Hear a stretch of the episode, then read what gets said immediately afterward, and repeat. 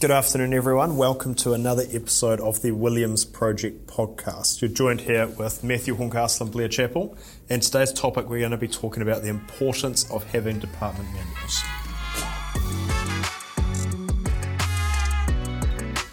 So, Friday afternoon, um, and what a riveting topic? Oh. talking about manuals for departments. Well, I never quite thought um, my entrepreneurship career would come to this. Blair, champions are made by doing the shit that people don't want to do, right?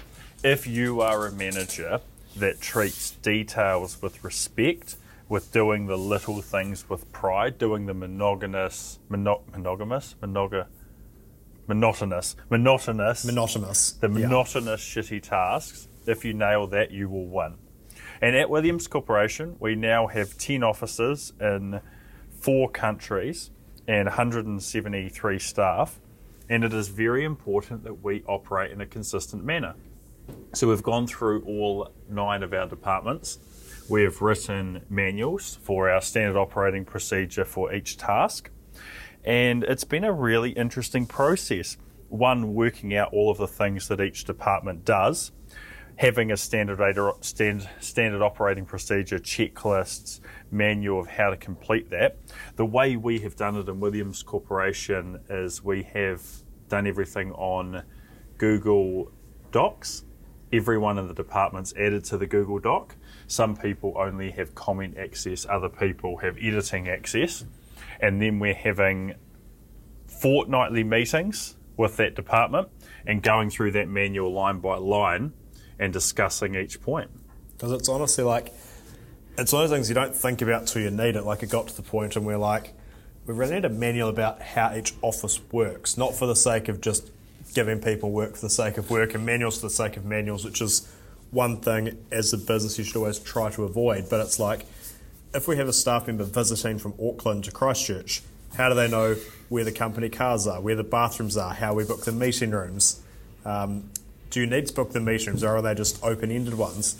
And it's like all these little things. And you're like, shit, do we have spare laptops in case someone comes to a different office? Yeah. And kind of like the more questions you ask yourself, the more you realize like that you've just got so much fucking work to do. Completely agree. Completely agree. And then it's also, like you said, you sort of get the department heads involved and the people doing the work.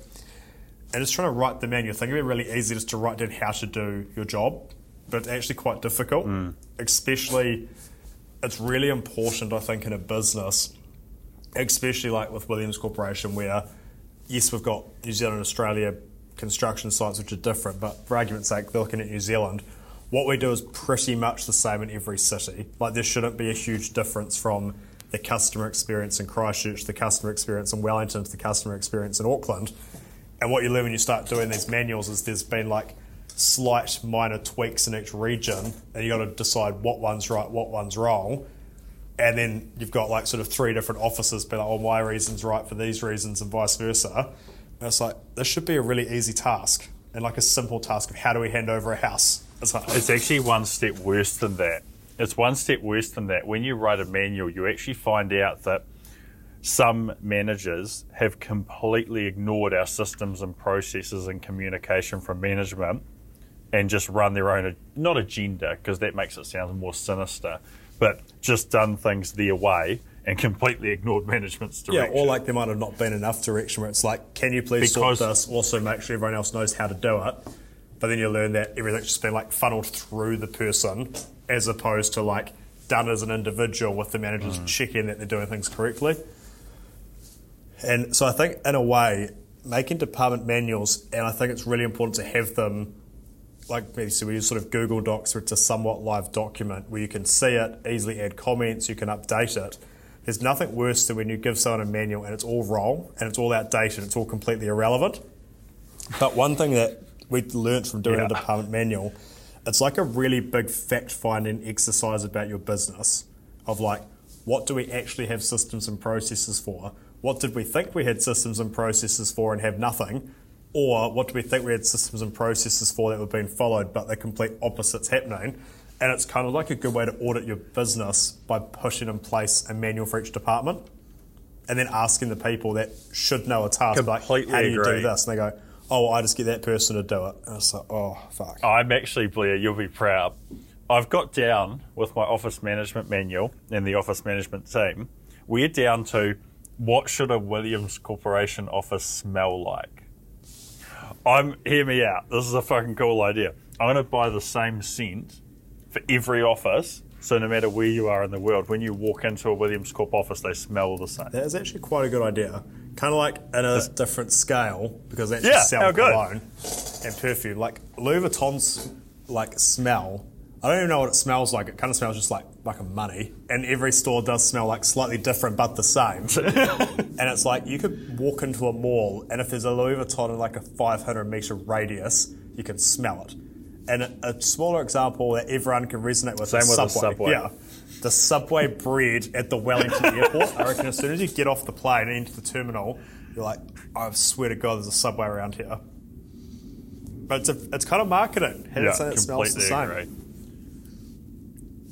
Hey, I was thinking like sandalwood and lemongrass. It's going to be good. Lemongrass. See, lemongrass is a nice one.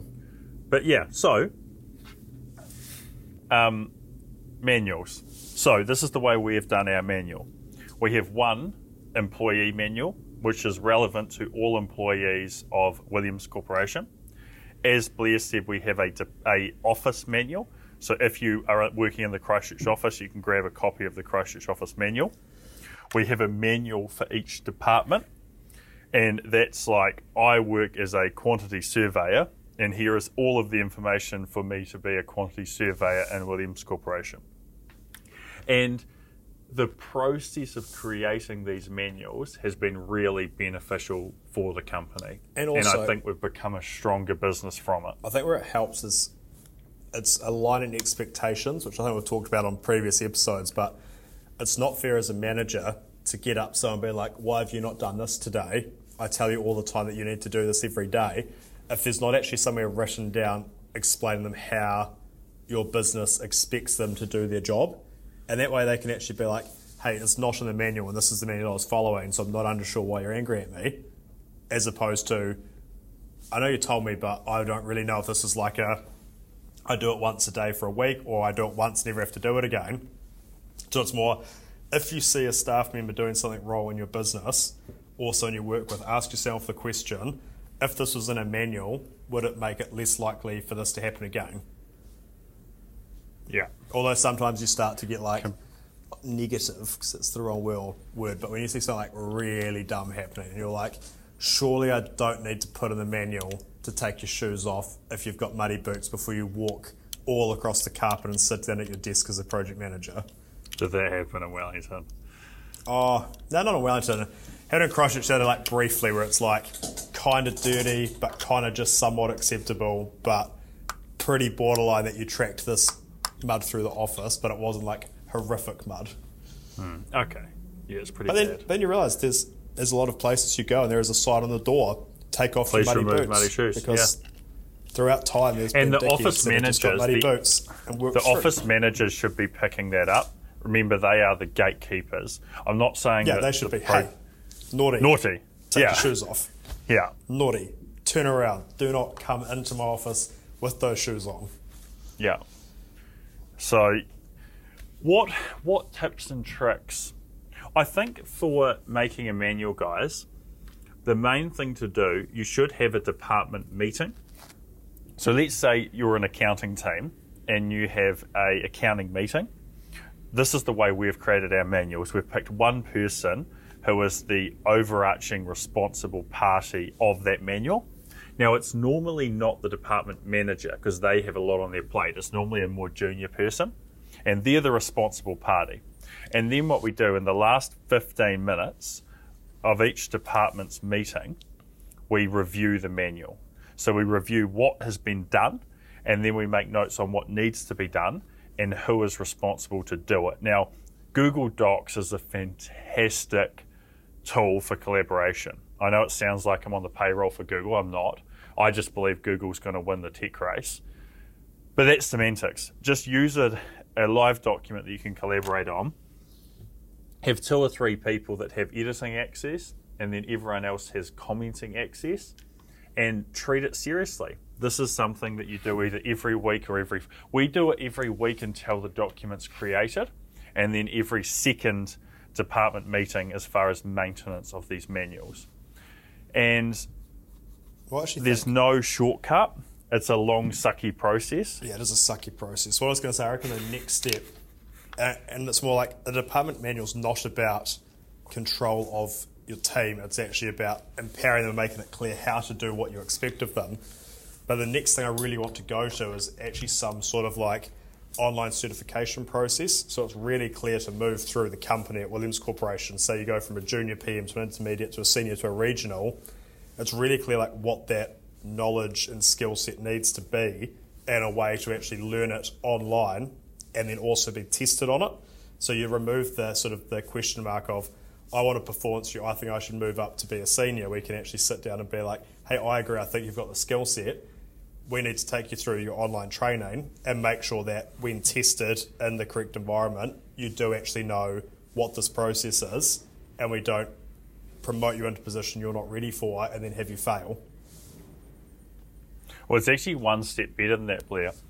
With these manuals, with these manuals, because they're web based, like if you're using Google Docs, you can actually add links. Like you can write leave calendar, and there's a link that takes them to the leave calendar. You can write feedback form, and you click it, and it opens up the feedback form for them to do. Now, I haven't done this yet, but I believe I can. You can embed videos into the training manual. So they read the manual, then have a video. How good. Yeah, so this is this is going to be big. I, I haven't mastered this craft yet, but I think we've made some huge progress, and it's definitely something that will be beneficial to the company. I actually realized as I was talking to you, my system slash process, because the sales team's a unique one, because it is 88 people who salespeople are notoriously terrible following systems and processes, and I haven't actually added them to the Google Doc version of the manual. I've been I, my plan was to send it to them as a PDF each each month. But what I'm going to do now, I just remembered Google Docs has view only access, so I'm literally going to leave this meeting and add the sales team as view only to their sales menu. And then it's a lot easier to update because it's just a link that's live. And like they said, certain people Yeah. can view it, certain people can edit, and certain people can comment. And what a comment means is like you could see something wrong and go, at Matthew Horncastle, I think that should be changed, but you can't actually change it yourself. But it means if you hmm. ask someone, hey, here's a first draft, can you give feedback? Everyone can sort of leave their comments in the right section without actually just completely butchering the whole document. Completely agree. But- completely, completely agree. I suppose the reason- Well, I think that's enough because it's a pretty boring topic. I don't want to hammer the listener too much about manuals. Yeah, it was a boring topic. Should we wrap it up there? Yeah, I think so. I'm just looking out the window. Wellington's heaving, and I've got the All Blacks game tomorrow. And I was forgot to book dinner tonight, which was kind of foolish of me. And um, I think poor Greer got up like six or seven restaurants, and I'm having dinner at quarter past five tonight. Because like every restaurant in Wellington's booked out, literally like from 5 p.m. right through to 9 p.m. Which is good for the city. I like your jacket. Thanks, mate. It's a Melbourne one actually. Looks good. For those of you listening to this podcast, since you can't watch it, um, Matthew's referring to how great I look in this jacket. Just gonna have to take his word. It's like a brownie. Kind of looks like you won a golf premiership. yeah, but I hate Yeah. golf's not a good. Anyway, look. Ru- golf ruins a good walk. Yeah. Okay. Now, you guys know the fee. If you took value from this episode, please share it with one like minded friend. That is our fee. If you didn't, and I know this episode is a bit boring, so if you didn't get value, we haven't earned your fee, and don't share it with anyone. Thanks very much. You're legends. We appreciate you listening. Have a good day.